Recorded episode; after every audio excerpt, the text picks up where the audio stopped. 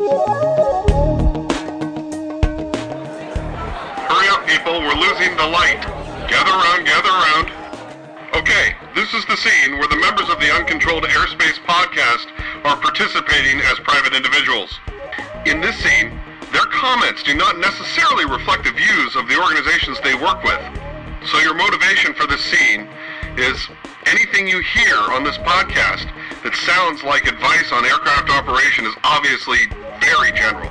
You should always consider your own situation, remember your training, and fly the airplane.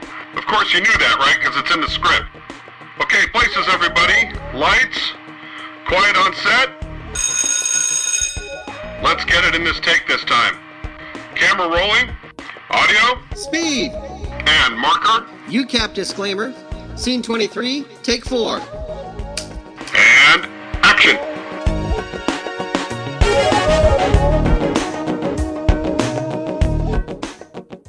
So we came across this video on the internet that shows Dave stealing an airplane and going joyriding. Cool.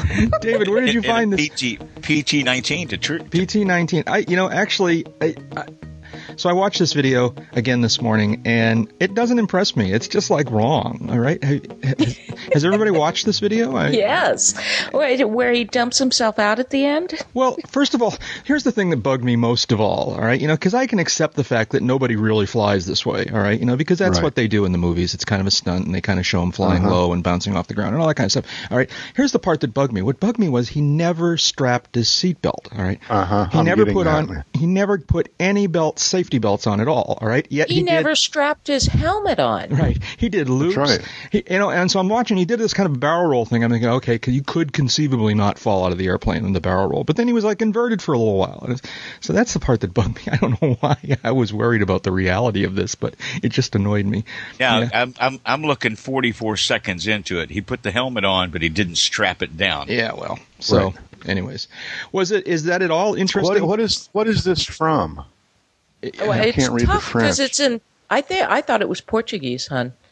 oh, Yeah, really? it is. It's from Yeah. it's from Brazil. I'm- Okay, Ah, okay. okay. All right. So uh, beautiful PBY. That was nice. Uh, the uh, I think that's what that was, right? Catalina was that uh, the amphib that uh, he formed up on for a few I- minutes? And I, I'm not. I haven't gotten that far. okay, you're daring to watch it on your internet connection this morning. You're you're, you're I am. I am. Brave I at this just hour. living the I morning. dangerously, believe that's yeah. a I believe that's a PBY. Yeah, that's what it looked like to me. And uh, I'm trying to get hooked up to work on the PBY that they're restoring at Sanford. And uh, I talked to the owner of the FBO at Oshkosh, and he gave me the names. And now I got to track these guys down so that I can go and volunteer to be, you know, He labeled. just sneezed. Yeah, that's right. That's right. As everybody knows, sneezing will throw an airplane into a spin. Oh, absolutely. Yes, yes. It'll just totally ruin your whole day. That's that's why um, um, we all take You- aspirin. You've never heard about the air show pilot allergy syndrome? Yeah. Yeah. And when all is said and done, when all is said and done, so the guy like finally decides he's going to get out of this airplane by strapping on the parachute that was there all along, and uh, and then doesn't simply jump out of the airplane, decides to crawl around on the wing for a little while. All right. And there's a rip in the fabric on the airplane. You see that? There's a Oh, little. yeah, there's a two little three. scene. I missed Yeah, that. I missed sh- that. Yeah. shows the cockpit, and there's a rip in the fabric just below the windscreen on the port. I'm sorry, on, on the starboard side. And yes, that's a PBY. well, oh my goodness, how did he ever fly that airplane with such a damage to it? It, Um, it, ti- it tickles me. He climbs out of the aft cockpit.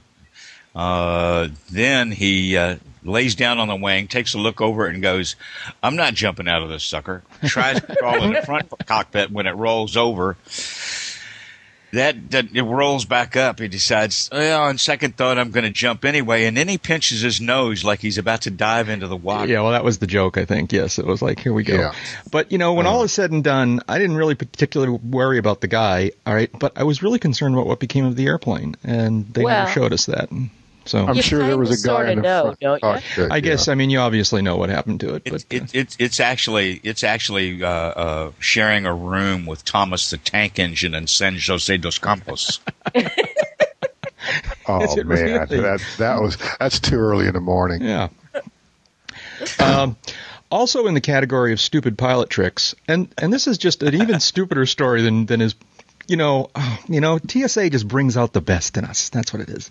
Um, so we have. I was going to say, and I'll correct myself in a second. We have another uh, uh, C- uh, Cessna 150, which has wandered into uh, Washington's airspace this past week. Uh, a student apparently who got lost and uh, caused a foofara and uh, scrambled some F-16s and whatnot. And and you know. I, well, the, I, I put this on the list originally just as it stood. All right, um, Right, Just to kind of bemoan the fact that here we go again. Uh, another non-threat has like scared the crap out of some Run- people who don't run for your lives. Yeah, and uh, and the stories all talk about the student, and they talk about you know. And my and my thought from the very beginning was who was a CFI and how much trouble is a CFI in? Because apparently this student was on a long cross country and got lost. Um, but then Jeb discovered the really interesting aspect of this. Jeb, what is the interesting aspect of this? Well, the interesting aspect of this is that um, although, you know, students are students and pilots are pilots, um, airplanes are airplanes. that's right. And um, in this instance, the airplane involved in the, in the most recent episode is the same airplane Yep. that was involved in a in a rather infamous incident from May 2005. Um, the one in 2005 uh, had uh, was uh, um, the airplane got even closer into the proscribed airspace around D.C. Um, there were evacuations of the Capitol and and uh, the the uh, congressional office buildings and and all of this kind of thing. It was a quite a big deal, and in fact, this was the one I believe with the two guys um, who were flying out of Smoketown, Pennsylvania, um, and um, they were on their way to some air show in North Carolina or something, and just kind of blundered through, you know, the D.C. area, uh, blithely unaware. Yeah, yeah. Uh, it's the same airplane. It's the same airplane. So here's the story. Here's the money quote from the CNN.com story. Okay, it says the Cessna is owned by the Vintage Aero Club, based in Smoketown, Pennsylvania. Contacted by CNN on Tuesday, John Henderson, one of ten members in the club, said, "Oh my God." I hope you're wrong. about this it's like I mean, I'm saying, oh man, we're in trouble now. Oh man. Uh, So- and, and, and in another shadowy, spooky repeat of 2005, former Vice President Dick Cheney was again moved to a secure location. All I think it's just the airplane. Probably there's It's- I think- a I think- I think autopilot bug in there. You know? Well, yeah, no, you know, there's the story doesn't go into in this, but here. Yeah, no, well, I don't know if there's a ghost. The, this story in CNN also doesn't go. I reiterate my initial question, which is who's the CFI here? And it would be something if it was the same CFI. That Uh, would be well. I, I, if it's the same CFI, I suspect he won't be one for much longer. Yeah. Yeah, I Uh, think but- that guy is retired. Yeah, actually, the the previous episode, it was a rated pilot and a and a student or a fresh pi- private pilot or something. Uh, so there wasn't really a CFI. Oh, it wasn't involved, training. don't I, thought think. the earlier one was training as well. I I don't think so. I think it was a, a cross country gone awry. Okay. Um, I think they were actually trying to travel somewhere. Um, but uh, Cessna 150, November 5826 Golf. Um, someone should, you know, affix a plaque Yeah. to this airplane uh, for for the future, so that It should be placarded "Flight into the Washington uh, airspace not Um, yeah, that's approved." right. That's Yeah. right. And, uh, well, are, or commemorating these events. Yeah. and and uh, you know so that the value of this airplane, the the, the history of this airplane, uh, can be recognized uh, in the future. Um, my I guess my question would be, since you know. Mm, Third time's a charm. Who's going to be the lucky schmuck to do this the third time in this airplane? Well, I heard through the grapevine that the uh, the owners of the aircraft are already making plans. If the airplane has three more intercepts by military aircraft, it's to paint a Blackhawk on the side. Yeah. it's, it, it- they're going to give it five F-16 silhouettes and call it an ace. Yeah, I, well, that's that's what they should do. They they should you know paint a you know a symbol of the Capitol dome or or you know an F sixteen or something. That, that that's yeah. Well, I- outstanding. outstanding. I just yes. made a decision. I'm going to put. Uh, I'm. You know, I, I have. I have uh, FlightAware set up, Jeb. So that. I, and again, I always wear. I just. It bothers me, but it's there. I confess GPS that every time Jeb you file a flight plan, I get a little email saying that Jeb's airplane has filed a flight plan. I'm going to put this tail number into FlightAware. I'm going to get emails every single time this flight this airplane flies or files a flight plan because I want to know in advance next time. Well, in all in all seriousness, um, I pity the poor students. Um, don't know what happened. Uh, somewhere in a uh, in a news story on this, an FAA official was quoted as saying that the student quote got lost in the clouds Yeah, I know. unquote. And okay, fine, I can understand. I mean, those of us who have, who have you know gotten to the the um, solo cross country phase, um, all understand how stuff happens on on in in such flights. But um, it would be just incredibly interesting to know where the original plan was to for this student to go, what training and what briefing and what flight planning he had done and and this kind of thing, and how all of this went awry. Yeah. Uh, and I think finally we should all pass the hat and chip in uh, and to buy this flying club a moving map GPS. For Oh my God! Yes, please. Yeah, yeah. I uh, It would it would save our taxpayer dollars. Uh-huh. it would be interesting to know what what long cross country plan was made that took him this close to this airspace. He, had- you know, now where is um, what's this town again? Uh, Smoketown, Pennsylvania. is Smoketown, Pennsylvania, within the um, the area that requires the special training? No, it's it's outside of it. Oh no, it's way outside. Yeah. Okay, Yeah. so this was just a major. He really got lost in the clouds, Well, basically. you know, I don't, I don't. Again, I don't know where he was headed. For all I know, he could have been headed to Poughkeepsie. Okay, um, and obviously, and forgot to set the DG before he left the ground. But you know, Yeah, somebody, remi- somebody put a compass in there from a 1963 Ford Bronco, and it Right. turned around. it reminds me of the old joke about the student pilot calling, you know, help, I'm lost, help, I'm lost, and the controller's calming, calming him down, and and the controller says, well, you know. The last time you knew where you were, where were you? And the student says, number one for takeoff. And I, I, you know, I, again, you know, the guys. I'm sure the student um, just feels terrible, and, and I'm sure he's been talked to, and, and I hope he um, I hope he has the gumption to, or he or she, I presume it's a he, but I hope uh, he or she has the uh, the gumption to uh, continue with his training. Um, uh, because you know stuff happens, and, and this is not necessarily the student's fault. But I, I, I'd love to have a beer or two with the instructor. Yeah. And uh, if you look around some of the uh, some of the military surplus websites, you can find some chaff flares Uh-huh. uh, to keep handy in that 150, That's right.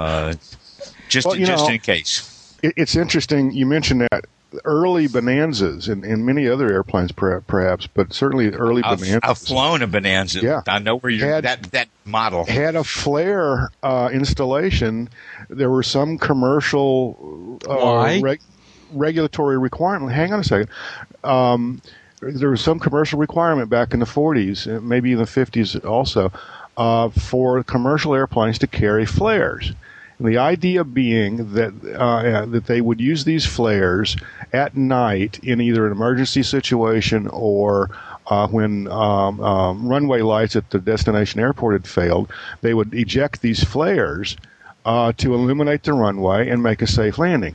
Th- There was a rack of flares mounted behind the um, in, in the tail cone just after the passenger compartment, um, and um, they would eject uh, the port side of the airplane um, out into uh, in the slipstream and little little parachute flares. There were a rack of three of them Well, that this- could be actuated from the pilot's seat, and it was just it's just absurd. Well, we need more of that though. This these is yes, this is the, an aviation procedure that uh, straight out of the federal government. It's uh, Uh-huh. I don't know. Anyways, all right. Well, good luck to this student pilot. Uh, uh, we hope he hangs in there. If by the incredible long shot he's a listener, check in. We want to hear how this We, we'd out. love to hear, and, and, And you we- know, anonymity is assured and all that, but we'd love to hear more about Yeah. this. And if and if any of our listeners happen to be um, uh, at Smoketown or in that area and know anything about this operation or this airplane or or you know what the local uh, intelligentsia has had to say about any of this, uh, please chime in. Uh, uh, we'd love to know about it. Yeah. Although on both sides of this thing, intelligentsia was not one of the bigger factors. So uh, hey, you know, I'm sure you know I, I- those of us who have never gotten lost on a student cross country. Raise your hand. Uh, this no, I and the student is the least of my of my uh, you know the people I'm singling out here. Uh, Yeah, no, uh, I understand. You I know, understand. between the CFI and the crazy security regulations and the whole thing, it's just there's not a lot of intelligence involved in the whole thing. no, no, uh, yeah, yeah, yeah. Welcome, folks, to uh, episode 151 of Uncontrolled Airspace, the General Aviation Podcast. Recording this episode on uh, Saturday morning, August 29th, 2009. It's pretty early in the morning. We're all, It's I don't know whether you can hear it in our voices, but uh, we had a little scheduling snafu again, my fault again, and uh, everyone was very, very cooperative and and, uh, and flexible. And uh, uh, the upshot is Sleepy. the upshot is it's uh, it's just after seven o'clock in the morning on Saturday morning. So uh, uh, we're we're got but we've got together here in the virtual hangar. It's not a it's not a Liney's. It's more of a Dunkin' Donuts uh, episode this time around. And uh, let me say hi to my friends here in the uh, virtual hangar. One of those voices out there is Jeb Burns. Burn. See, it's seven o'clock in the morning. I want to put a D in there for some strange reason. Every now- when I'm sleepy or something. Jeb. I'm not going anywhere close. Burnside, talking to us from somewhere near Sarasota, Florida. Hi, Jeb. How are you this morning? I'm fine. If, this is episode 151, where is my little rum drink with the with the umbrella in it? You, it would have been a perfect one for us to do at nighttime. You get a little Irish It coffee thing It's going, you know. It's it's way too early in the morning for something like that. Though. I, I'm well, Jack. I hope you are. And, and uh, Yeah. good morning, uh, Yeah. good day, good evening uh, to uh, all of our listeners and uh, So what's going uh, on? You were and all that. speaking of FlightAware snooping on your private life. Uh, you were flying recently. How, did that all go? Yeah, I, I went up to Georgia to the family home last weekend. Um, got positively assaulted by thunderstorms going up. Oh yeah. Um, oh, going up because I saw them you- on the way back. Uh, Well, the coming the get back wasn't all that big a deal. Um, there were a couple of, of lines that I was able to just kind of carve an alley right between and and scoot onto my destination. But uh, going up, it was there's this triangle between Tampa, Orlando, and Gainesville. It was just filled with lines and clusters, and and you know a paragraph on the back of each one. Um, just um, uh, all over the place, and and uh, it was. You know, I woke up that morning and and um, it was a severe clear sky. It wasn't a it wasn't a cloud in the sky. And uh, I, I get ready and pack and you know run the METARs and TAFs and okay fine you know. It's it's August. It's Florida. There's a chance of thunderstorms. Gee color me surprised. And um, launched out of here stopped at my favorite gas stop and topped off with really cheap hundred low lead. And launched out of there headed north and it was like wait a second where'd all these storms come from? And um, um, worked with ATC and, and ended up filing air filing an IFR and, and scooting off to my destination. But uh, um, it was busy. yeah. It came from the group W Bench. Did you just? Hey. That's right. Did you- Listen, I I got chewed out on Sunday for storms that that that's not what you said it was going to be Oh, in exactly the same place, Jeff. Uh huh. well, wait, wait, you got you got you said there were storms and somebody chewed you out, or Well, I said that there is some stuff building over by, you know, Winter Haven to Sarasota Uh-huh. area, but once we get south of that, it'll be fine. And in fact, Mm-hmm. that was pretty much the way it was. But what it ginned out to be was it had morphed into a whole line of storms that was in Uh-huh. the triangle you describe. Um, And by the, I mean, and this is the 15 minutes it takes from that last Oh, look yeah. to getting airborne Oh yeah. that Yeah. this stuff popped. And, uh, you know, I'm climbing and going, yeah, well, this isn't going to work. And then going back down again. And, you know, uh, it, it was same deal. You ended up coming right up to it and just running the edge of it and heading as, as much south as you could go. I was coming from Orlando. I had uh, dumped the last of Leah's stuff to her because, you know, it doesn't all fit in a Hyundai. Yeah. yeah. Hey, that voice. What time of day? What time of day was it, Amy? Uh, this was noon ish. Yeah, I was I was I was noonish coming through there um, sun, last Sunday also southbound. So yeah. Mm-hmm, yeah. And that, that voice is uh, Amy Laboda, who is, uh, well, I presume you're in Fort Myers. Are you? Is that I am. in Fort Myers, Florida, uh, down there, also in thunderstorm country. Um, how you been doing? What's going on? We haven't talked to you since uh, since Oshkosh. Yes, and I went straight from Oshkosh to Africa and back. So That's I've right. You did go. You, and back. oh, we're going to talk about that in a few minutes here. So, uh, Um, done any fun flying? You see, you just implied that you were flying to drop off some stuff for your daughter. Yeah, I'm not sure if I'd call it fun. It it was fun actually because I hadn't flown the RV10 most of this summer. As you guys know, I was flying the Kitfox all the time, but not the RV10. And uh, yeah, I had to hang on to my eyebrows there and remind myself of how a fast airplane goes. Um, but I had my trusty husband next to me going. What are you doing? Spouses are useful like that. yeah, that's right. It's what you always need. A, yeah, you know, I'm thinking about this. So we we always talk about the fact that two pilots in an airplane is one of the most dangerous things you can do. If one of the if the two pilots are also spouses, oh my goodness, that just does that make it, It better or worse? Have you guys figured each other out, or or or is it even worse? Uh, I would say that it has its moments, but in general, you've been married for I think we're going on 23 years now, so I think we've probably figured it out. Yeah, yeah. It's it's. uh if you were going to kill each other in an airplane, it would have happened by now, probably. Oh yeah, well, in his defense, I flew like stink, you know, because because the you got to put your brain from going 80 to going uh, 180. Yeah, yeah. It, there's an adjustment. Yes.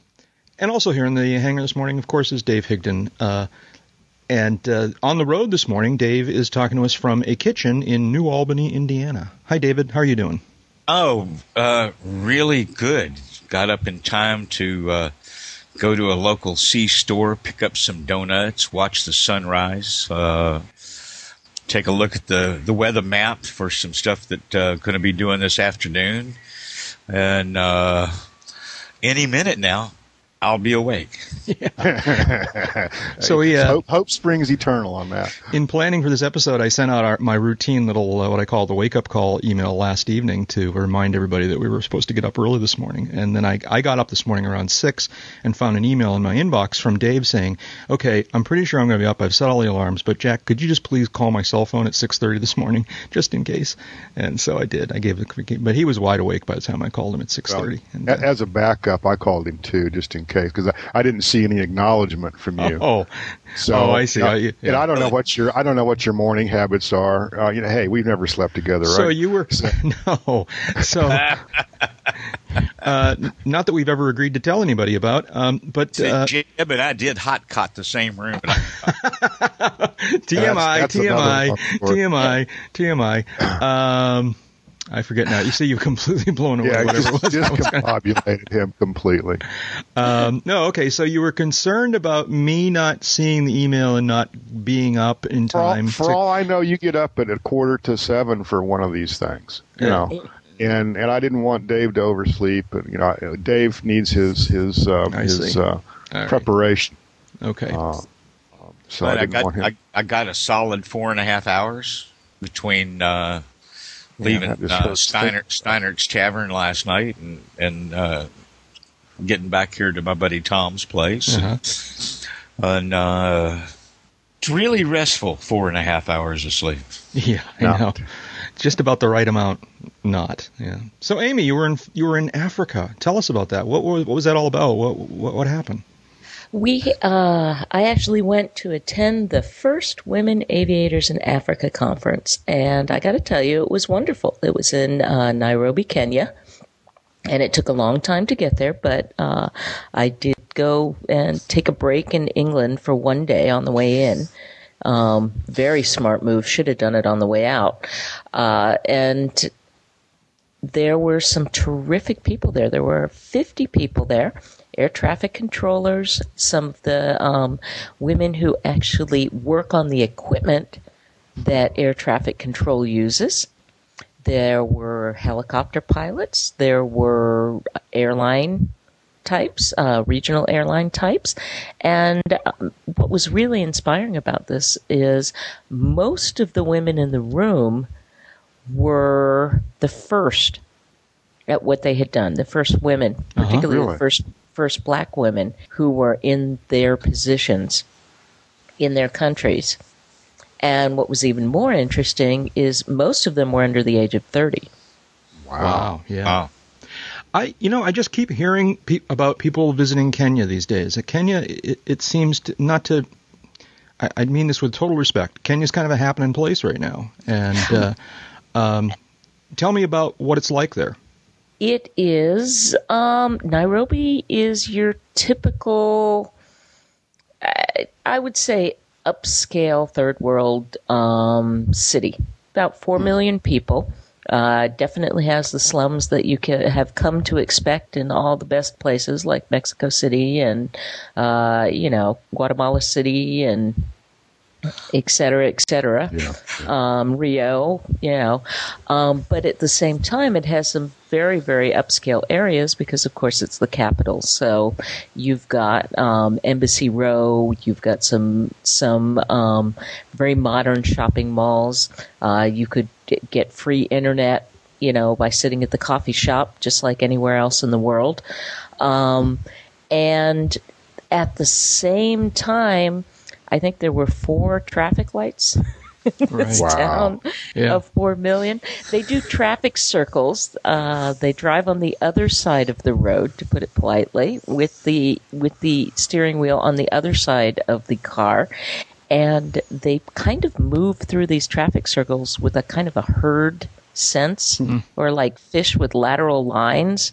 They Okay. yeah. yeah. Now, I believe that they probably run into each other a lot just from the condition of most of the vehicles, but no one hit our driver while I was in the car, although I was absolutely convinced many times that we were about to be crushed between two much larger vehicles as we we moved through these uh, these traffic circles. The the traffic was horrible. Now I did spend a lot of time at Wilson Field, which is their general aviation and light um, commercial aviation field, and I can tell you it's a hop and joint. Yeah. Absolutely a hop and joint. In what way? Um, well, there's a lot of traffic. There's Twin Otters uh, with big UN on the side. There's um, it's it's not Kenya Airways, but Air Kenya uh, runs Twin Otters to Mombasa and points beyond. Uh, it is the king of the caravan land. Hmm Okay. I'll bet. Um, but I can also tell you that there was a ton of of light business jet Uh huh. operation going on citations and and hawkers and falcons and you know there, there was a lot of activity got up to the tower and met the tower controllers there um, they have a nice uh, uh, combination of old school with the strips and the telephone and the big punch pads and then a really nice repeater screen of the radar from Jomo Kenyatta, which is only four miles away, their commercial uh, large international airport. So they did a terrific job, and I got to go fly in a 150 with uh, Yeah, really? my, Okay. my instructor Dennis. Now that's my next question. Um, is there much any um, personal aviation there? Is it? There's a ton of personal aviation there because the country's a pretty good sized country, and um, the roads are really. They would say they've come a long way. I'd say they have a long way to go in terms of safety on the roads. Uh, for instance, to get you to slow down as you're going through the villages on mostly the roads outside of the capital become dirt very quickly. There's a couple of paved trunk roads and they're pretty rough going even still. But what the villagers will do to slow you down is they put boulders in the middle of the road. So they force you to zig and zag around these boulders as you go through the middle of town where the geese and the goats and the cows and the kids are. Well, the buses don't want to slow down because he's clearly making money on how fast he gets from point to point. Uh, That's the only motivation I can find. So you get these diesel buses running these obstacle courses at 45 miles an hour. Whoa. that sounds like more fun than watching old school buses do demolition derby on Saturday it's night. it's it's more Well- fun than watching me land. Now have one of those behind you. In your rear view mirror, you're watching it come at you. Anyhow, uh, it lots sounds of like the plot from a Stephen King novel. It had moments. Um, I had a I had a really good time. I was there for about a week. No, I didn't get to go on any safari. Um, I didn't really get out into the countryside, but I met some absolutely fabulous people. Um, they're very political there, as you might imagine. Um, they're in a power sharing situation between the two parties, um, and there was a lot of violence around that negotiation. So if you're thinking it's a really stable country, the answer is mm, right now Uh huh. it's but but it simmers. You can you can feel it simmering beneath the surface, and there's no way you can get in a conversation that doesn't involve politics. And um, Hillary Clinton was there while I was there, and she gave the ministers at the government a pretty good lecture um, about corruption in politics and power sharing and the smooth transition of governments. And it was really interesting to listen to the Kenyans talk about themselves in uh, relation to that after that that lecture. Very, very interesting. That's very cool. Are you uh, going to be writing something about this Oh yeah, absolutely. It will make its way into my writing. There's no question about for it. for for for uh, women in aviation, or for one of your other books that you write for? Oh, I definitely have a couple of uh, pages worth of pictures and some good information uh, is already up on the Women in Aviation blog, uh, WAI Connect, which you can get to off of the WAI.org homepage. Um, there's pictures on our uh, Facebook page. Uh, Women in Aviation International, the official Facebook page, which you can also get to from a link right off our homepage. So, uh, yeah, take a look. Had a chance to visit orphanages, had a chance to uh, do a Young Eagles type flight with orphans um, who had never been to the airport, much less in an airplane. Cool. Uh, that was really exciting, and they also uh, participated in our conference. I have not met such well-spoken and uh, and and really focused individuals who were teenagers in a long time. It was it was really pleasant. Very neat. Very neat. Um, David, you uh, you posted a you put in our list here a a, a, a reference to uh, a great uh, uh, video uh, collection of uh, of shots from uh, Kai Tak Airport. Oh yeah. And uh, what uh, I think I know what prompted you to put this in there, uh, other than the fact that it's just some cool aviation video. But uh, wh- what were you thinking? What's going on here? Well, uh, for for those unfamiliar, Kai Tak was the uh, primary airport serving uh, Hong Kong for about seven decades, and its position in relation to the city, which is between some mountains and a bay, uh, the, the the relationship of the airport uh, was just fine and no big deal when you know airplanes cruised at 80 knots and landed at 50 and uh, they only needed a couple of thousand feet of pavement. But as aviation grew up moved into the jet age faster heavier longer range uh, and instrument approach work came along.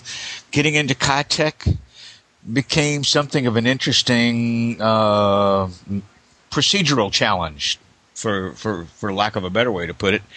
And at the beginning of the video, and I encourage you to look at this video, beginning of the video on Kai Tak, it shows the approach plate for getting into the airport. Take a good look at that. Pause it. Take a good look at it, and then watch the remainder of uh, the the remaining three and a half minutes of video that's on this. Uh, these guys are flying toward a mountain, getting closer, lower, over the city, over the big buildings. Then they're making a hard turn to line up with the runway. And it's a pretty hard right turn. And they roll out and boom, they're there. Uh, getting into Washington National.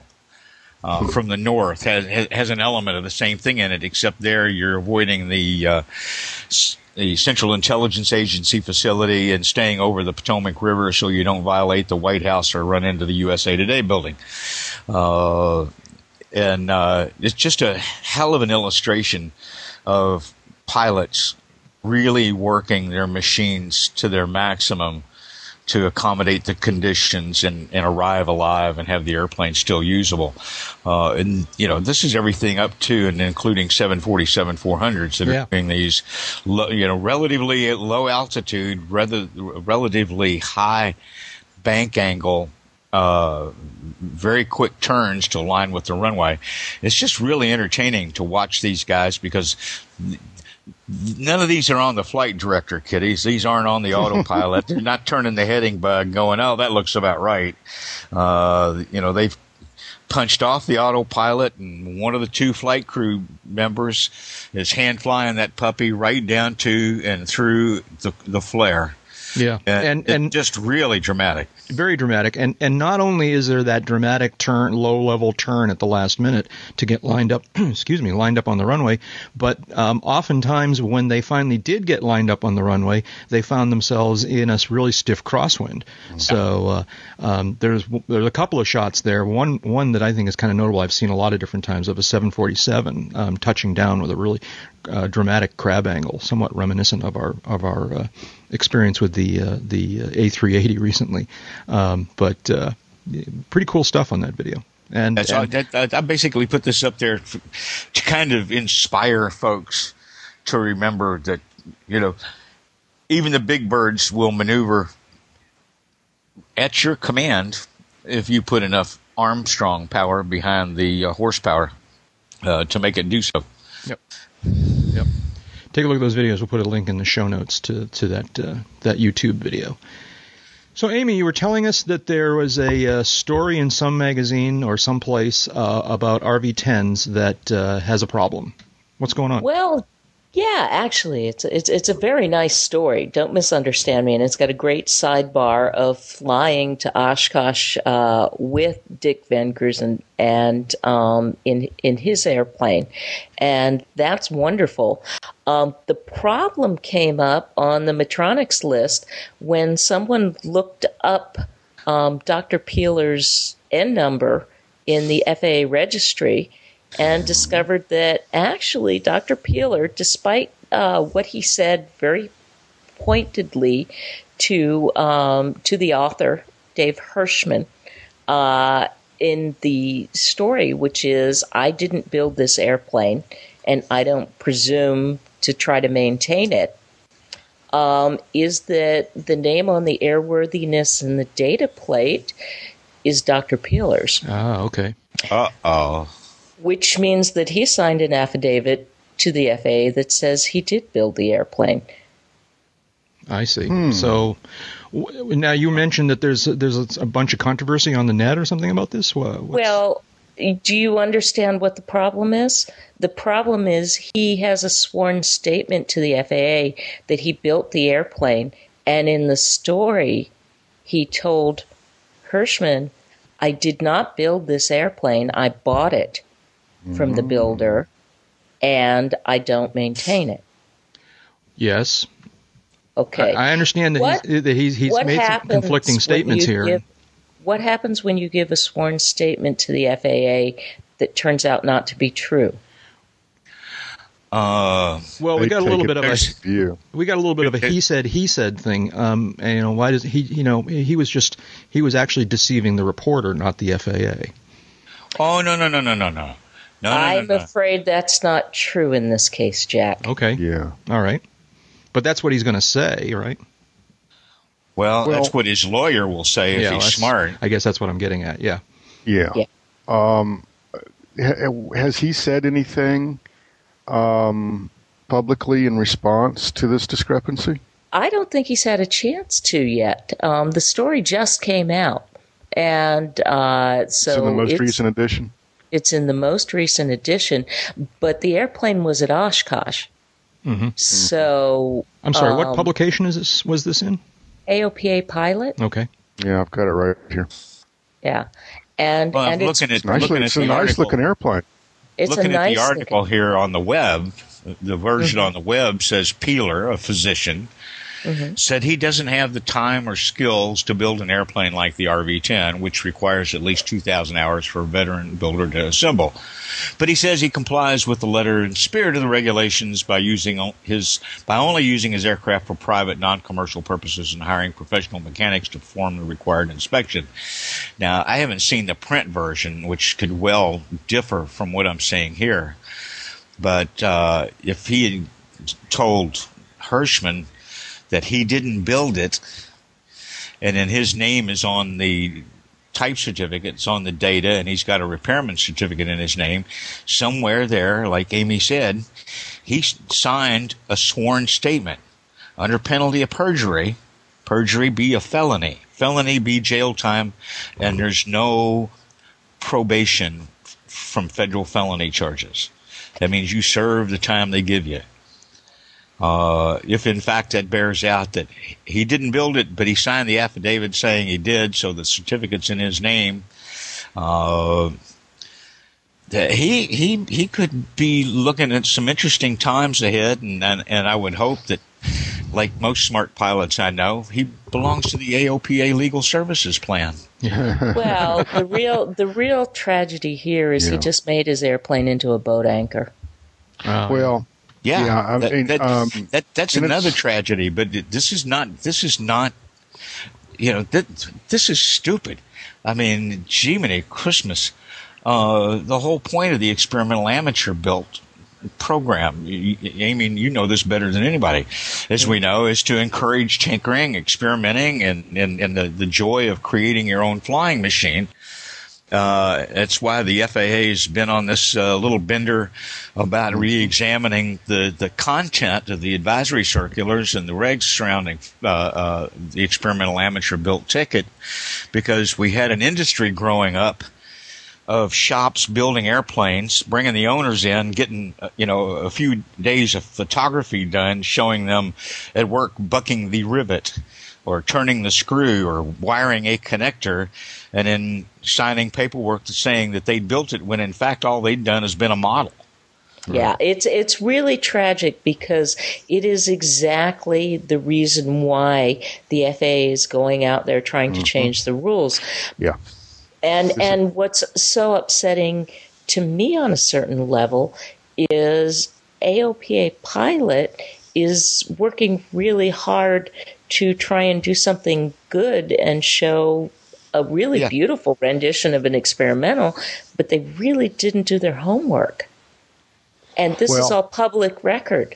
Yeah, And, that's, uh, that's, that's the that's the trick. I mean, the, the FAA is going to want to look at, at logs and, and build. I mean, builder logs and, and things like this, and um, um, they're also going to want to find out, you know, who did the inspection, who, who's the inspector that did the airworthiness certificate inspection on the aircraft, et cetera, et cetera. Um, some unfortunate quotes in there. Um, um, it'll be interesting to, uh, how and whether this this falls out. The timing is is um, not good because uh, although we've seen indications that um, the uh, FAA's ongoing policy revision associated with the 51% rule uh, might be working out, uh, that's not locked into stone, and this is not going to help. Uh, and uh, somewhere out there, there's a builder. Uh, actually, he's gone now. The person who actually built the airplane is, Oh, you know has died. Yes. Really? I, I was, I was just going to ask when you say he's gone, you mean he he he died? Yes. Uh, that's probably going to save him from prosecution. yes. well, uh, actually, he didn't do anything wrong. Yeah, I don't think the builder is really going to be at fault here. It's it's it's it's what happens with the paperwork and, and who's taking the Well, responsibility. and that unless kind the of thing. builder built it knowingly for money. Well, but the problem is that's not even illegal. it's not. No, it's not. Really? No. Yeah. And and What- and what's- here's the legality comes in, in Yeah. in certificating the airplane. Yeah. Building an airplane is not illegal. I can go out and build an Oh, I see what right you're saying. now. Yeah, if okay, I wanted 'cause to you try can- to fly it, that's 'cause a you- different thing. right. What what it's not is it's not within the spirit of the rule. Yeah. Mm-hmm. Okay, and it's problematic, but it's not illegal. And this is where EAA is working very hard to to discourage those kinds of programs that are not within the spirit of the rule.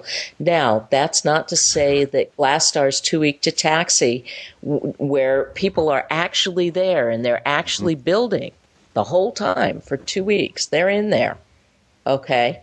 That could Right. be construed as being within the spirit of the rule because those people are really there. They're really learning something. It's making the airplane safer because it's being being built in a in a factory standard, you know, conditions and and it's standardizing the airplane. So you can go out there and you can have a fleet that's reasonably standardized, which is another problem of the home built world, is that every one of them's custom um, in a certain way if they're built individually in an individual situation. Um, so so I'm not denigrating anything like that.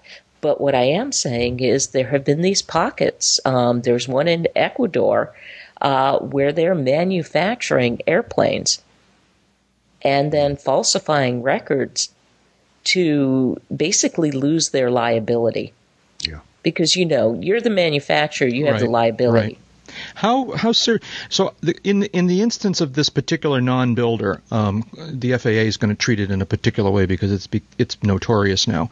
But my question is that uh, as sort of a run-of-the-mill thing, how seriously does the FAA take these kinds of things? Do they, do Very, they very seriously if they can catch them. Yeah. so do they have people who are actively searching for these these situations? Okay, so how many people do they have all told? Do you know? I don't. Do you, The FAA?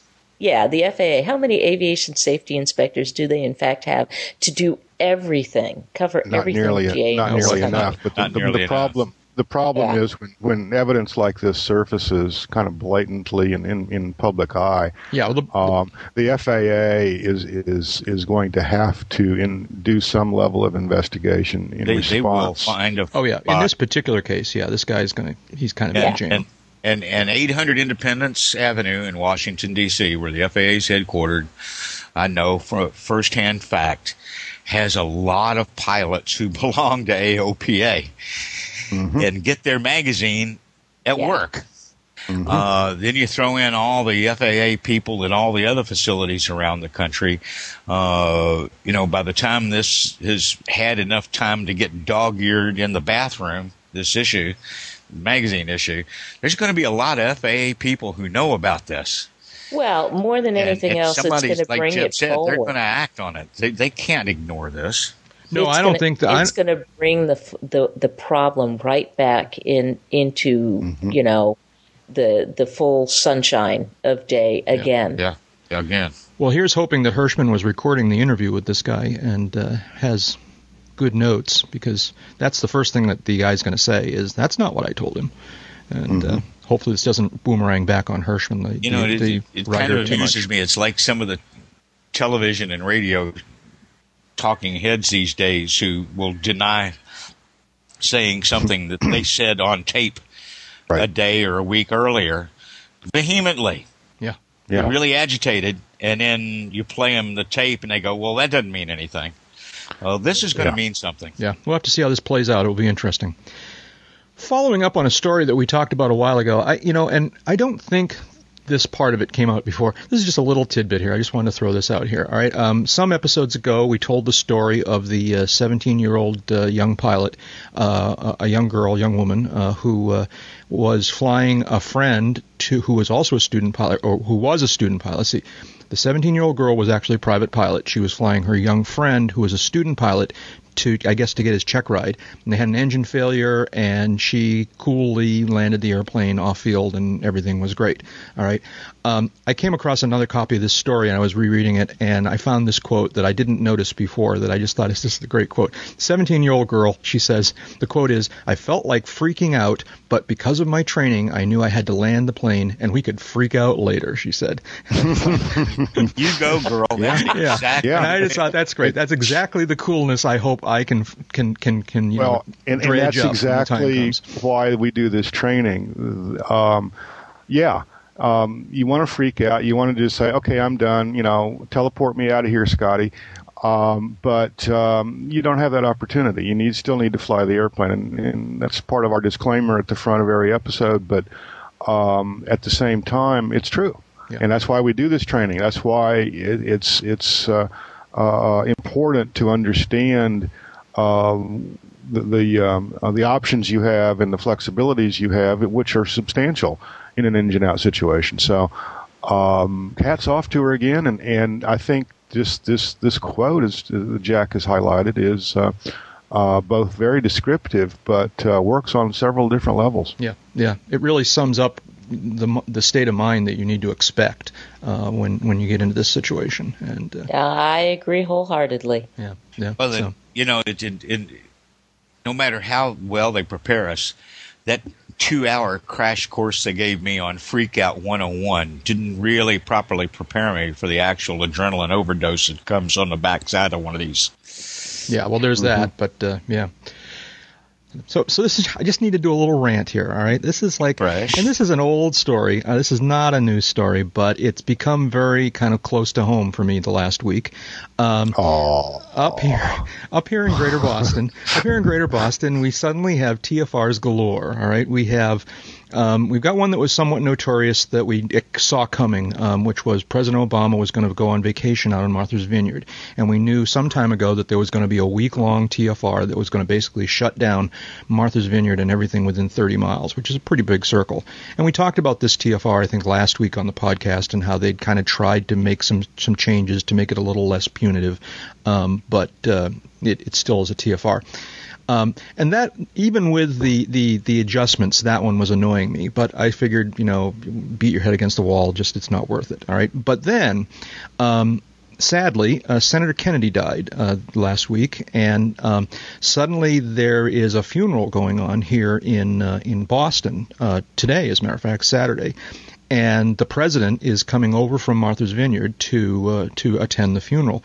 And suddenly, with like virtually no notice, two more TFRs have popped up in the Greater Boston area that are centered now on on Boston's Logan Airport, and uh, and just kind of reading all these TFRs and getting these notices in my email from AOPA and, and just kind of thinking about it and, and, and, and you know, unfortunately it isn't affecting me because I wasn't planning on flying into any of these areas, but thinking about all the people that it has affected, it's just got my blood a little, little boiling here. Mm-hmm. All right. And, mm-hmm. um, and, and the thing that annoys me most, all right, I, so I started reading it. Yeah, I, have actually sat down and was, was, reading the text of this TFR, all right, because right. I was curious about something and it turns out that I was right, all right, and that is that the these TFRs are designed to to put limitations on all the things that have never ever been a threat and explicitly not put limitations on the things that have been known threats in the past. All right. Thank, you are absolutely you correct. All right. And you, you know, absolutely correct. You got this TFR because the thing that really caught my attention was that this TFR, this new, these two new TFRs are centered on Boston Logan Airport, a big class Bravo airport, and I'm thinking,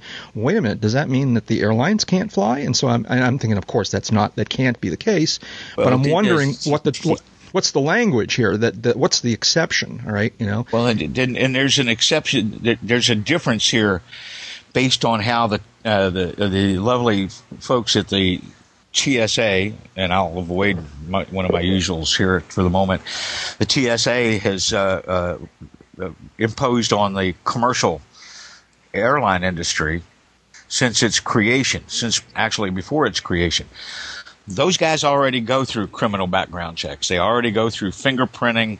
They're vetted. They've got security briefings. They have, you know, double secret passwords to getting into places that us great unwashed have not been covered by in the past because, as we correctly insisted, we're not a threat. We don't need to. And in the creeping security theater nature of the uh, uh, TSA, they've been trying to backdoor this through things like airport specific badging programs and the large aircraft security program proposal and so forth. But part of the difference is that the airline pilot out there flying 121 and 135 has already been vetted to a large degree by a security apparatus that GA pilots have not. That's why commercial flights have always been exempt from these TFRs.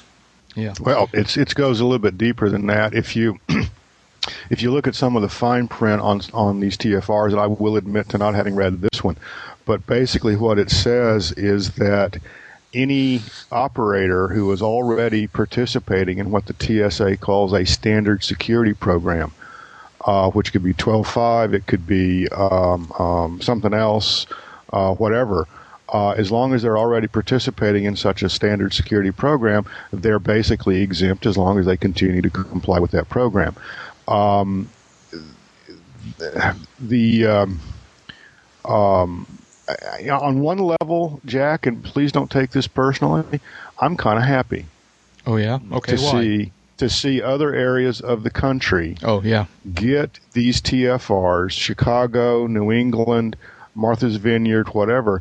I'm kind of happy to see them get these TFRs so that they get to a, a taste of what those of us who, in my case, used to live in the Washington D.C. area, have been having to live with uh, for going on nine years now. Yeah. Um, it is it is total blowing snow. It is totally out of control, and um, no one gives up flying Well, here's what I want to know: Is uh, there about trying to really fix it and and and do something that is not as as disruptive. Look at at these poor people over on the on the space coast. Uh, Oh. here yeah, in Florida. another another really good example? Absolutely, Uh, yes. the, the, the, the and, and admittedly, there's you know some some good reasons for some of uh, certainly better reasons for TFRs associated with shuttle launches than there are, I think, um, um, these these security TFRs. But the, the space shuttle, I guess it finally blew off about midnight last night. Um, for the last week or so, they've been trying to launch the shuttle, and there's one problem after another, whether it's weather or mechanicals, et cetera, or both. And they've they put out these TFRs, and they get down to the short strokes on, on launching this thing, and there's a problem. So they cancel the launch, and then they cancel the TFR. Well, by this time, everybody's plans have been screwed. And there's like there's like 15 airports, uh, some of them fairly Oh, no, no, no, substantial. no. General- It's almost aviation. 30. Is it It's almost, almost 30? I was, I was I was being conservative. Yeah. I was being Yeah. But, you, conservative. but you're right. The Um, space shuttle is a, is a different kind of situation because it's not Yeah. security. It has to do with a more practical thing. Maybe it's too restrictive a TFR, but that's another another conversation. That's another issue. You know, but the But I- security. I'm, I'm, again, I, I'm I'm happy to see this in, on a level because it uh, uh, more and more people get to exposed to this insanity, and eventually we're going to rise up and smite somebody, yeah, well, this as we should have done a long time ago. Here's a very practical example. Out on Martha's Vineyard, there's a cool little air. There's there's two airports on Martha's Vineyard, two public airports on Martha's Vineyard. One is sort of the the municipal airport, um, and the other is a little grass strip over near the beach. All right, the guy on the beach gives biplane rides. All right, it's a big part of his living. All right, giving biplane rides. Well, for this week, at the high point of the season, at the very end of the summer, all right, he's out of business for a week. All right, Yeah. and and and so my question is: Is there any room uh, in the system, in, in in the legal system, for someone to file a lawsuit against I don't know TSA or somebody saying that that these regulations are unfairly targeting only a portion of the transportation system? All right, um, and and it's just it's unfair, it's uneven, it's unequal. You know, It's and, it's absolutely possible, and I mean, can we get- who- who can we get behind this, you know? considered. Uh, you know, Torts 101.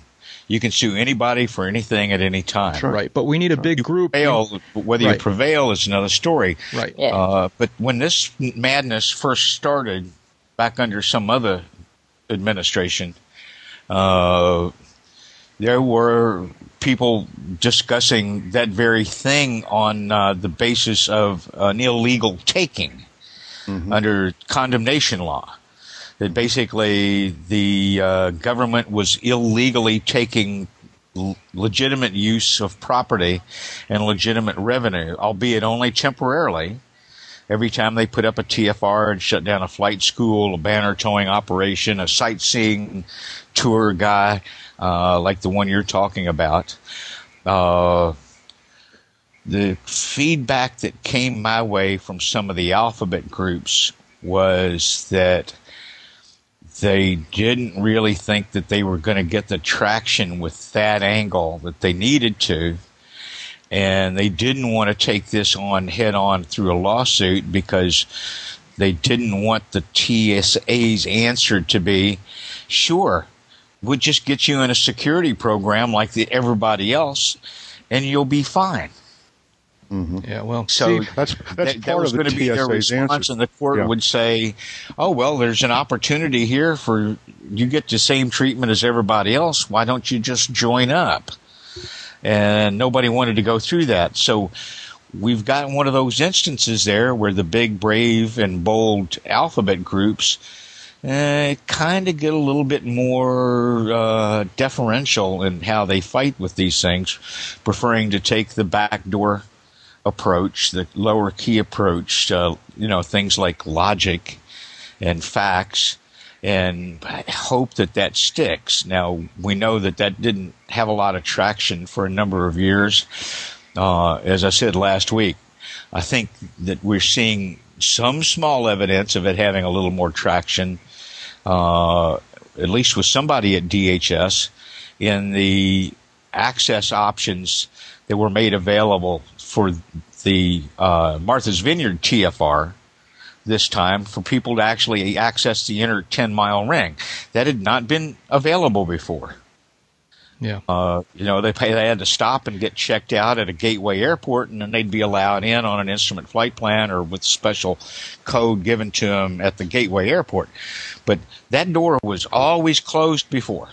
Uh, Sure, there's Now been progress, but it's still nuts. You know, so the poor It's bi- still nuts. It's still nuts. I think the biplane guy's got a lawsuit, Yep. and he just needs some deep pockets organization to back him up. All right, um, because because the because the biplane guy who's never ever been hinted at being a threat is shut down for the week. At the Ryder Truck office is still doing business just fine. All right, Right. You Yeah. know, and and and that's the un, that's just a very very you know blatant example of the unequalness here. And I'm going to end my rant. If you guys want to wrap it up, do so. But uh, the only thing I would say is is um, the, there, there are myriad reasons um, the alphabet soup over the years uh, has refused to, uh, or I won't say refused, has declined the opportunity to to make some of this a big deal.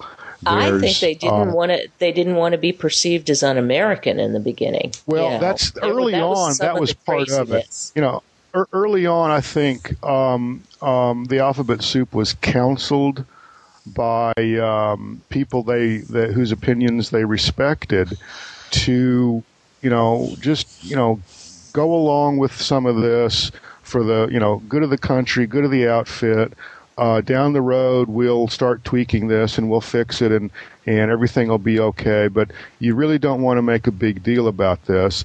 Um, we'll we'll work with you, et cetera, et cetera. Well, um, at, at early on, uh, and I, I don't I don't know if that was good advice or not, but early on that advice was accepted, um, and that has kind of set a precedent, uh, both in the mindset of, of some of the alphabet soup, and um, among the general public, and certainly among the government bureaucrats that this is the way it is. Um, the problem, as I see it, is is two or threefold. One, um, as Jack has correctly pointed out, and, and as we have talked about uh, in the past, and, and I've kind of basically summed it up as saying, uh, the day after I have to have a background check to rent a Ryder truck, I'll shut up about some of this stuff. Okay, but until then, there's still a gross injustice being done to this industry and to extremely innocent participants uh, throughout the country. Secondly, and, and perhaps more importantly, uh, as as we've also talked in the past, there is a mission creep element to this uh, within the TSA. Um, they are are striving almost daily to expand their their reach and their authority over um, transportation security in this country. Um, the security theater that we all have to go through uh, to board a scheduled airliner um, is uh, a waste of time. It's a waste of resources.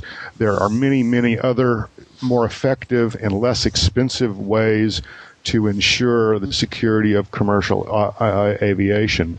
Um, non-commercial aviation has never, ever, ever been demonstrated to be a security threat to this country. Um, the TSA itself has said that the risk is minimal and the the costs of additional regulation and additional security um, are not commensurate with that risk. Um, it is time for us to rise up and smite them down and I'm with do you, man. away with this Amen. and and and and and, and move on to to uh, other things. I, I think that um, there was a, a fairly interesting article. Um, Patrick Smith, who is a, an airline pilot and writes for uh, Salon.com um, uh, on occasion, uh, wrote an article uh, this last week. It appeared yesterday on the web. uh, talking about uh, TSA insanity, mainly at the commercial level. Uh, really didn't even in, explore at all the uh, the insanity involving TFRs and um, TSA's increasing mission creep at, at, at general aviation airports. But they're they're I, am not saying we're at a tipping point. I think we're actually far from a tipping point but um, um, the mortar is being chipped away and, and the bulwark of, of, TSA's lock on some of this. And people are, are really kind of fed up. Here's here's just a, a generic question, uh, a rhetorical question I'll throw out there, and before I shut up, how long has the aviation sector in this country been at orange alert? Yeah, a long time a long time. And and when will we come down from that? And uh, it, the whole thing is just uh, it, it's preposterous. Is is I think the, my favorite word to describe it. Uh, and the the sooner we do something about this, collectively or individually, the better off we're all going to be. And I'll I, shut up. I know I started this rant, but uh, we should probably move on. D- uh, Dave or Amy, any last thoughts there? amen. Hallelujah. Yeah. I'm with them. Okay. Whose dog? Say hi to the dog for me. Who, who, which, which one of you I'm had? sure a- that's on, on Dave's end, and I'm, I don't know if he's muted or, or I'm sure he's doing something with the dog right now. So. No, actually, it's, it's mine. It's yours. Oh, okay. I'm sorry. Well, who's so, so, introduce us to your dog? That's Midnight. Midnight, come here. Yeah, she says, uh I'm not coming. You what told me to shut up. Of, I'm not coming. she's a, she's mid, a mutt. Mid, mid, midnight's looking at you going, she's talking to herself. yeah. Yeah. She's clearly not talking to me. I, am a dog and I know better than that. hey, um, since we have a CFI in the house uh, today, I wanted to kind of go back on a, a subject we talked about uh, uh, over the last couple of weeks. Um, and that regards the this whole um, LSA uh, sport pilot rather uh, training logging mess, as I ah, characterized yes. it.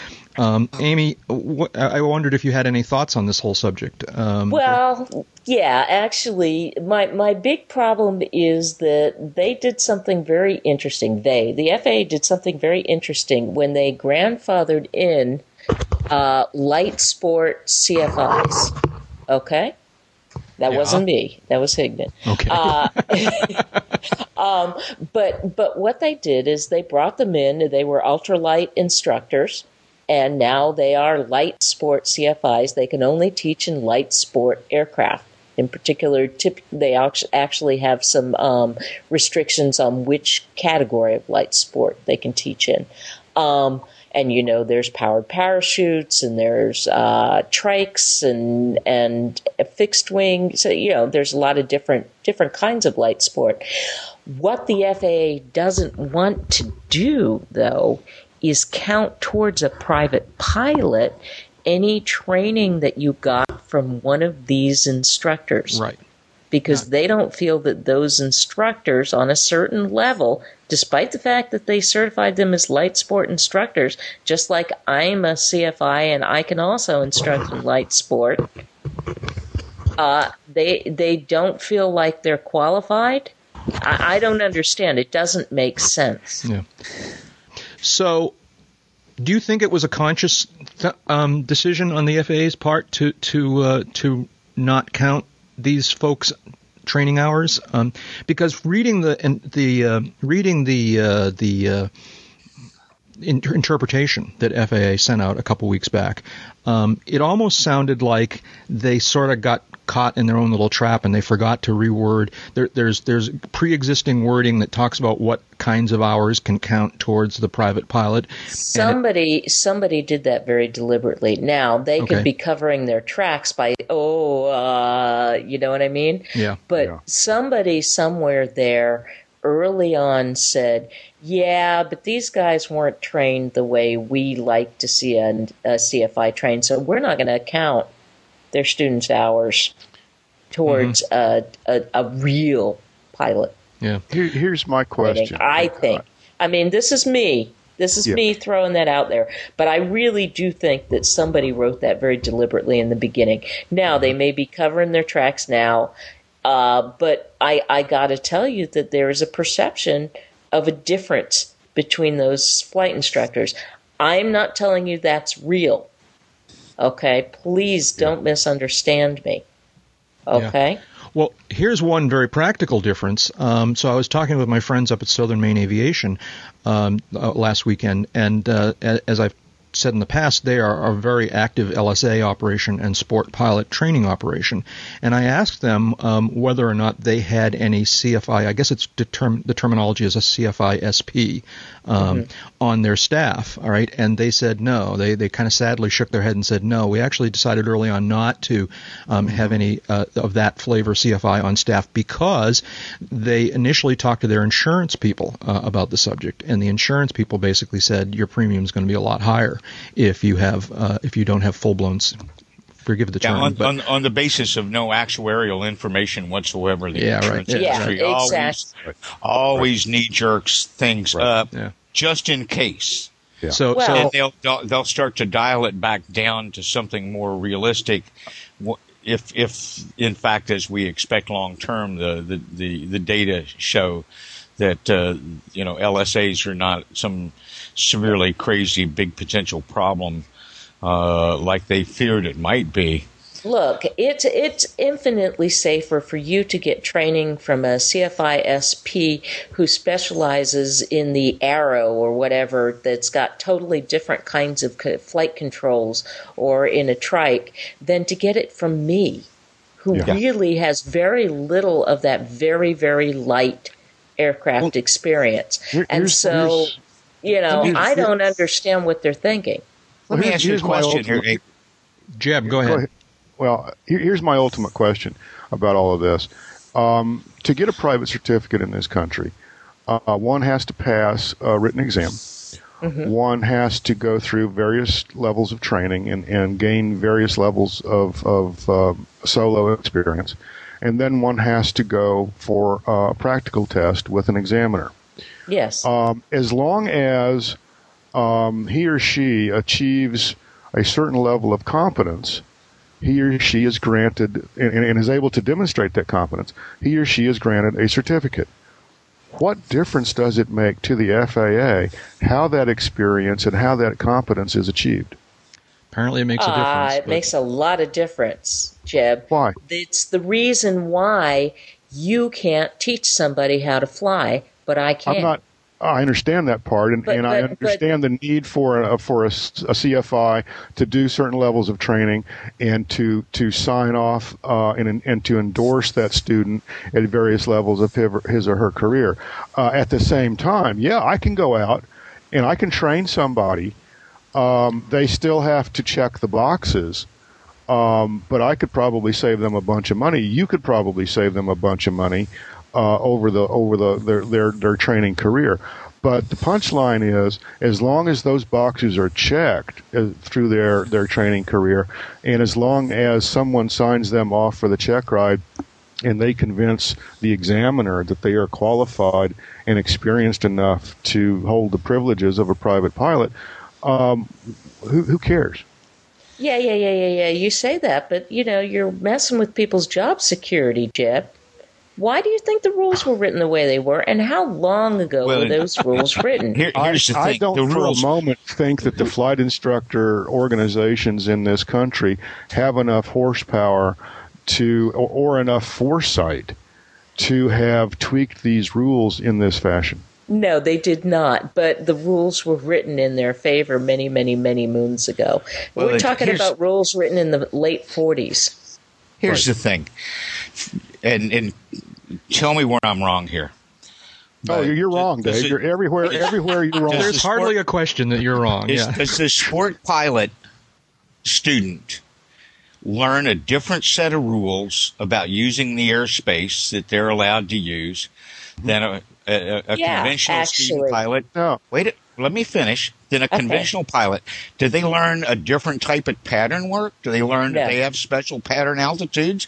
Do they have different procedures? I mean, other than differentials that are aircraft specific, uh, are they granted a special use airspace only for sport aircraft? Yeah. No, it's the same air. It's the same regs. Yeah, and in fact, I think I'm I'm I'm reinforcing Dave's point when I say that that it, it, it's arguable that that the the s- that, that the part of the training that the CFISP is allowed to teach is in fact the most challenging part of the training because you're actually right. teaching people the basic flying skills. You're I te- agree. You're teaching them the four forces. You're teaching them how to take off and land. You know, you're, you're teaching them the hard part. You know, I mean, the other part is complicated, but it's not the basic harder. Rule, I would argue. Basic rules of the road. And then you got that little restricted area that you're allowed to fly in unless you gain additional training and a sign off. Yeah. So here's my question, Amy, because I'm honestly unsure of this. Mm-hmm. But isn't a CFI SP also authorized to to give us a, a, sport pilot that additional training that lets them go into special use airspace like Charlie's and Bravos I and lets them go longer question. cross countries. I believe uh, they are. I don't believe you have to go to a different to. instructor. Yeah. Well, in it, case the, the, the, the question come, to me comes for the FAA comes back to what's the real difference here? It's right. there is none. Yeah, it, it's it's none it's either political or a weird, unfortunate loophole. I don't know which. Yeah. And, and, and uh, second, let's remember here that what we got out of what Tim Kearns, bless his heart, extracted mm-hmm. out of the FAA Office of Legal Counsel mm-hmm. is an interpretation of what's written of course. That could have very well been interpreted the other way if somebody hadn't had their head in a deep, dark preparation H area. Yeah, yeah. we we better start wrapping this thing up because we're we're starting to run out of time here. But um, put a bow on it. Yeah. Well, we got a couple other important things I wanted to talk about. Um, Amy, did you know Vicky Cruz? Amy, I did. I did. Tell us about Vicky Cruz. Vicky was was such a focused and and um, competent person. And it really breaks my heart. And, and, and I say that. I mean, she was fun to be around, but she knew exactly what she wanted to do. She wasn't distracted by anything, it felt like. And she was very good at what she did. Mm-hmm. Very, very good. For those who and, haven't been following the story, Vicky uh, uh, tragically was killed uh, last week uh, when her aerobatic aircraft uh, crashed uh, in, uh, in someplace in Europe uh, as part of an aerobatic competition that was going on. And uh, yeah, tell us more of it, uh, Amy. And and it is. It's really tragic. She she was a U.S. aerobatic champion. Um, she made the team. She went over to United Kingdom, and uh, it looks like it was some kind of mechanical failure. But I cannot tell you further than that what happened but uh, she had taken leadership positions, uh, including president of the um, International Aerobatic um, Association. She she had really really been. She lived at, at Breeze forefront of the sport. Mm-hmm. Yeah, she mm-hmm. really lived. At, Vicky Vicky and I first met. Uh, wow, when before she had really been introduced to aviation. She was uh, uh, romantically involved with a, a long old time friend of mine who kind of introduced her to airplanes and air shows and I mean the the immersion type of introduction, not the uh, oh hi I'm a pilot, love to take you flying sometime. Mm-hmm. Uh, helped her get her first introductions into aerobatic flight. Uh, you know, sadly they married, they divorced she went on, he went on, uh, and she grew from this lovely young lady to an even lovelier young lady pilot.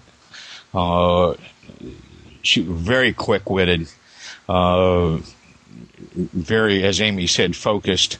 Uh, and it, it always impressed the hell out of me that she took the, the introduction and the social aspects and turned him into such a, a, a well refined set of flying skills that she rose to the ranks of American aerobatic pilots as she did.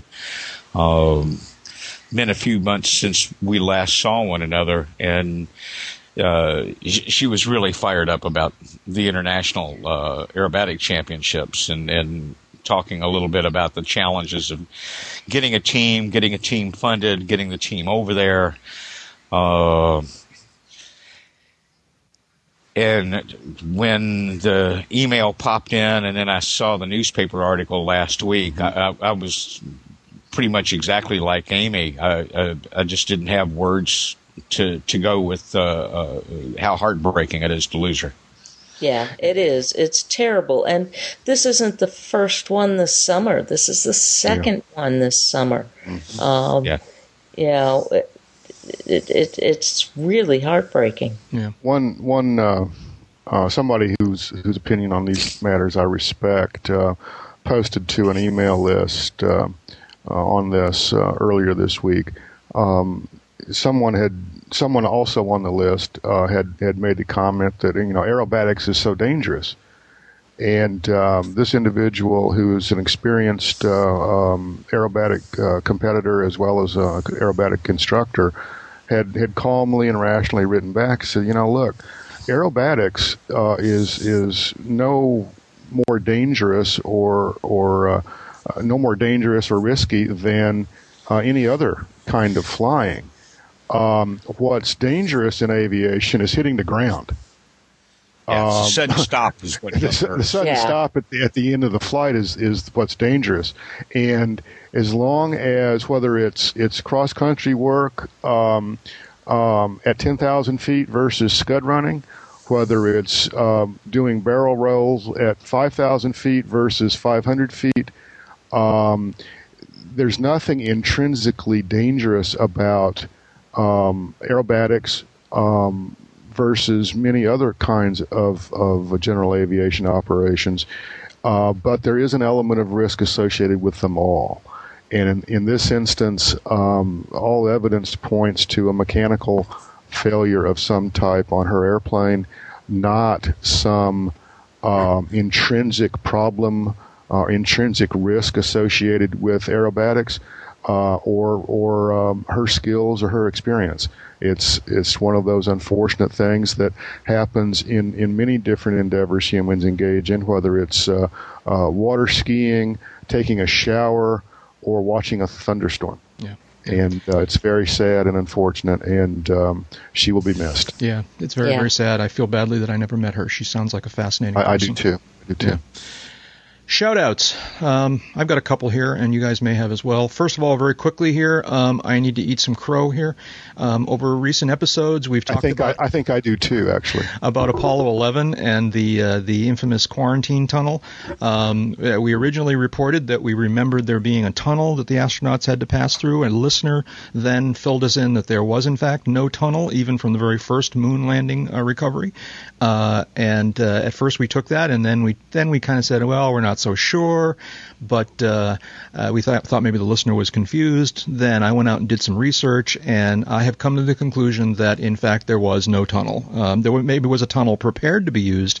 Maybe they had talked about using the tunnel, but they never in fact used the quarantine tunnel. And so my apologies to the listeners who set us straight, but we didn't believe them.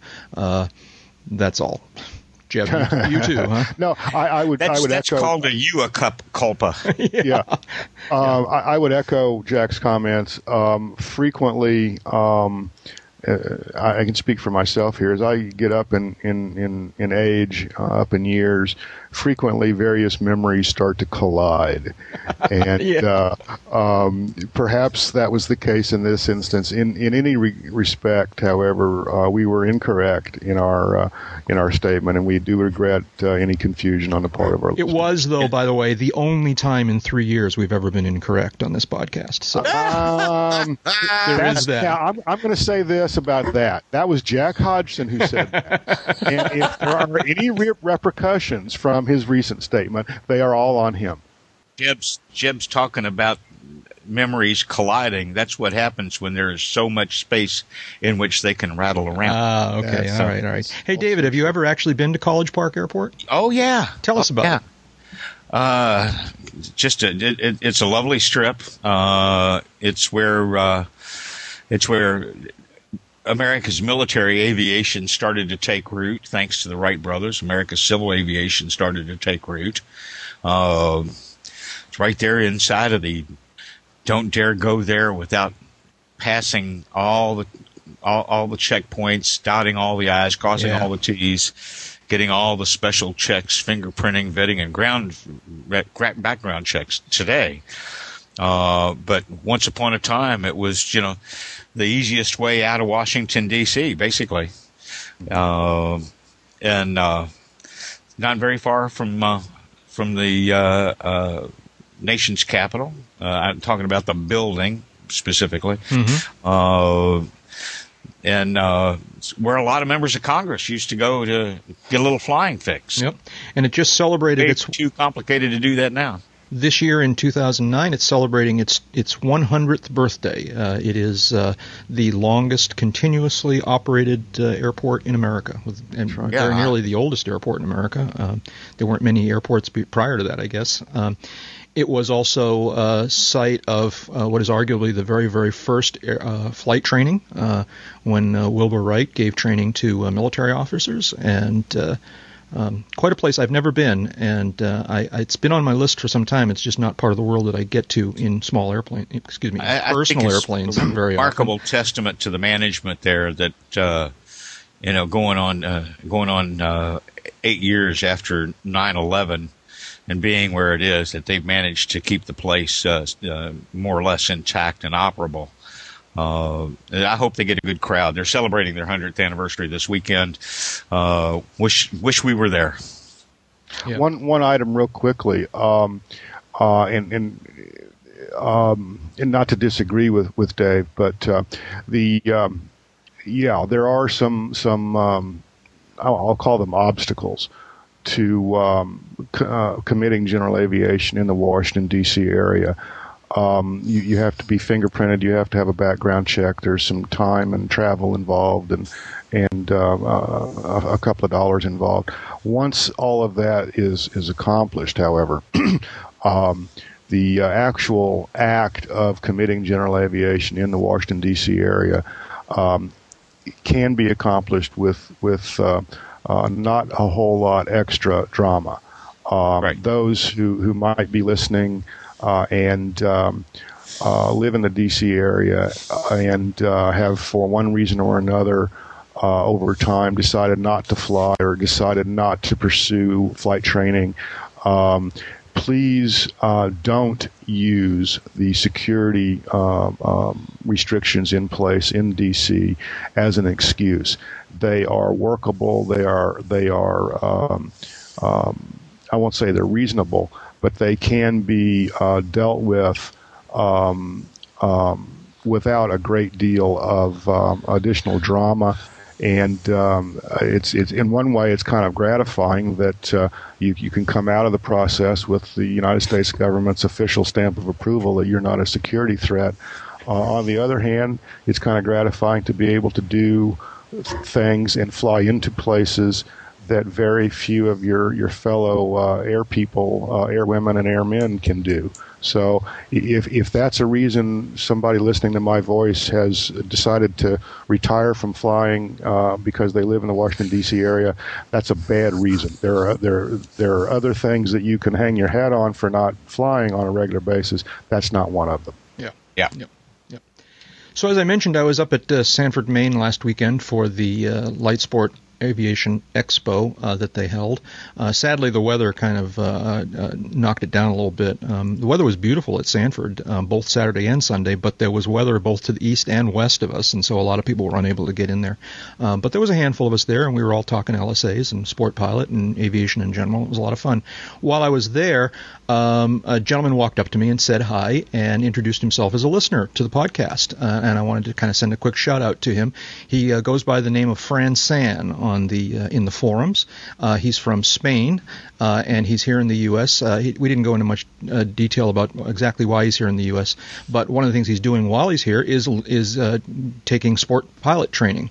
And uh, we were Cool talking. for him. Yeah, he was telling me a little bit about some of the hoops that he has to jump through. He's uh, filed all the paperwork with uh, Oh, TSA yeah. and trying to get all those approvals and so forth. And got fingerprinted recently, and uh, you know, and, and I, I was listening to him tell this story, and I was sort of asking him some questions, thinking that this is just a terrible situation that we put people through this. He was actually very philosophical about it, and seemed to think that it was going to work out no problem. It was just a little bit of a speed bump, and uh, um, it would be worked out pretty quickly. So uh, he's getting ready to start his sport pilot training uh, up there at uh, at uh, Southern Maine Aviation. Um, he did tell me one interesting interesting story. He has actually been on the ground at uh, that the Gibraltar runway that we talked about a bunch of episodes ago. This is the uh, the infamous airport that has a major road that goes right across the uh, middle of the runway. Gibraltar. Gibraltar, right? Yeah.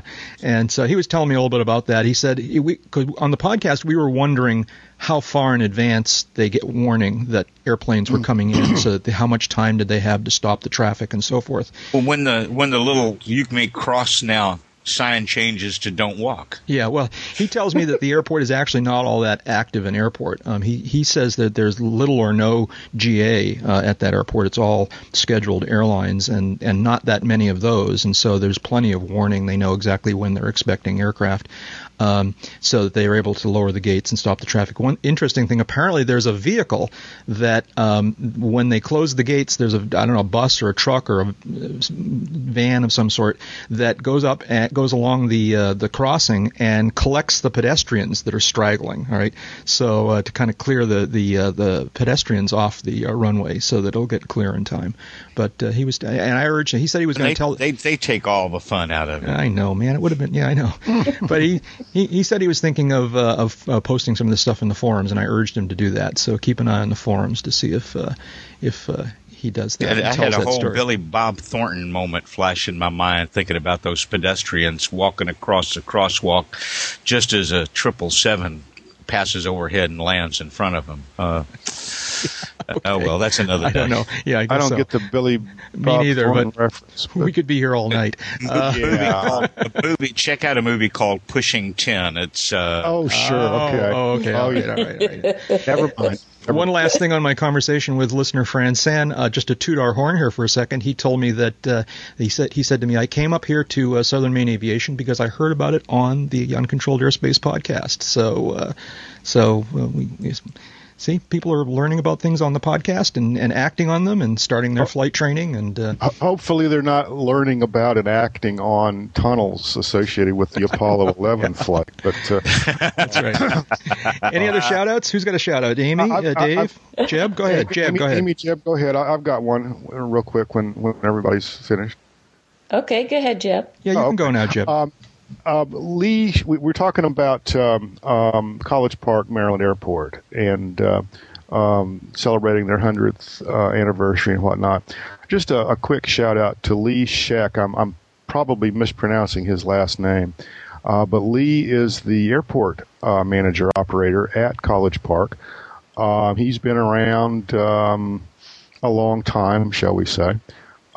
He like uh, Stan Fetter at uh, at Hyde uh, Airport uh, in Maryland, and uh, um, I can't uh, um, Wartowski uh, at um, uh, College um, Park.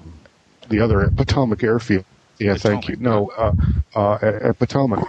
Um, they have been uh, managers uh, of, of those different facilities uh, for a long time, uh, both before, during, and after uh, 9/11. And um, uh, Lee, in particular, has uh, um, had the right attitude, if you will, about some of this blowing snow that he's been forced to deal with over the years. And uh, he's he's made a go of it. Um, the College Park Airport, I won't say it's thriving. I won't say any of these airports are, are thriving, but they're certainly still in business. Uh, and uh, uh, many of the reasons they're still in business is because of the dedication uh, and the love for aviation of, of people like Lee. So um, that's kind of my shout out um, for for the week. Um, um, Yeah. do, doing a, an excellent job under the, some of the most adverse circumstances Yeah. imaginable. Amen. Amen. Amy, you got anything? Uh, yeah, actually, I wanted to remind people to go over to WAI.org. Do you know we have 57 scholarships? ready Really? For what? Yeah. For uh, aviation of any kind you can think of, from dispatcher ratings to engineering scholarships to uh, type ratings, and even you know private pilot rating scholarships and uh, sport pilot uh, rating scholarships, recreational. Uh, you know, what do you want to do? kind of kind of stuff. And um, the deadline for applications is November twentieth. So Okay. it's time to great. it's time to pay attention. If you know you've been, we, we were talking earlier about how much does it does it cost to get a private pilot certificate? Sounds like a lot, but the reality is that these days um, you're probably going to spend somewhere close to five thousand dollars. So don't look a gift horse in the mouth. Go apply for a scholarship if Yeah. you qualify. You That know. sounds great. And I would imagine the site includes uh, information on how to apply and all that. Kind Oh, stuff. Absolutely. Not only how to apply, but how to win. And uh, you can download the applications, everything you need. Awesome. Awesome. I'll go. Ch- I'll go check that out. I could use a, a a scholarship. yeah, that's right. Yeah. David, what you got? Uh, just a real quick and dirty to uh, Bruce Landsberg and, and, and, and our good friends at the uh, Air Safety Foundation there at AOPA.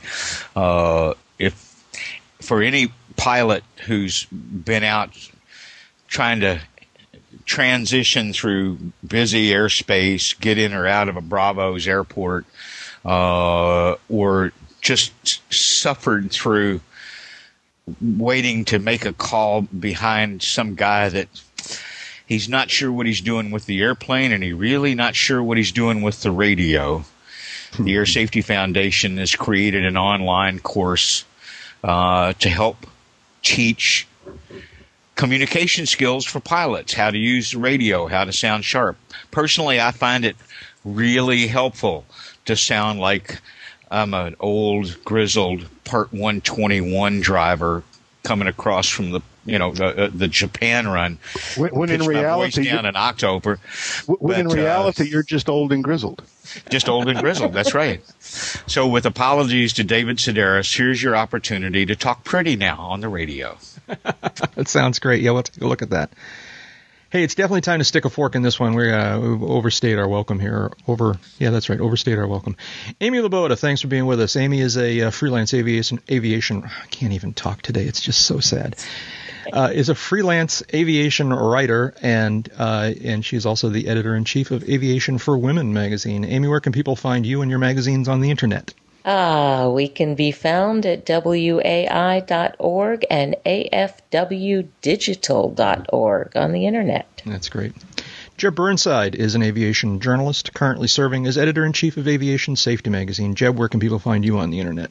Well, my day job is uh, aviationsafetymagazine.com. That's aviation safety magazine magazines, all one word. Um, and uh, my personal website is jeburnside.com. Uh, occasionally, I'll uh, pop up on avweb.com, and occasionally, well, I have actually a regular gig also with uh, Aviation Consumer magazine. I, I write some stuff in the back of the book without, sometimes without a byline, sometimes with. But uh, uh, aviation ma- or aviationconsumer.com is the uh, website for that. Dave Higdon is an aviation photographer and an aviation journalist and is the U.S. editor for London's World Aircraft Sales magazine. David, where are you on the internet?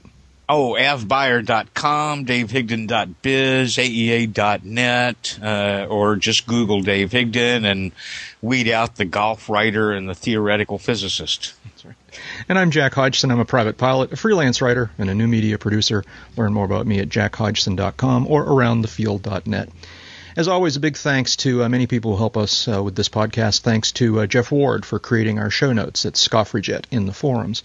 Thanks to Mike Morgan and Royce Earl and to many other listeners who have created the show opening disclaimer clips that we use at the beginning of every episode.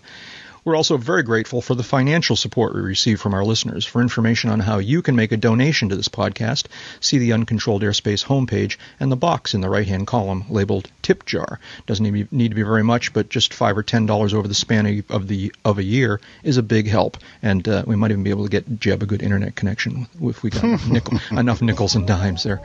And don't forget, you can visit with all of us at the Uncontrolled Airspace website. You can read the blog, you can view the forums, check out the wiki, the aviation movies list, and more. All of that is at uncontrolledairspace.com.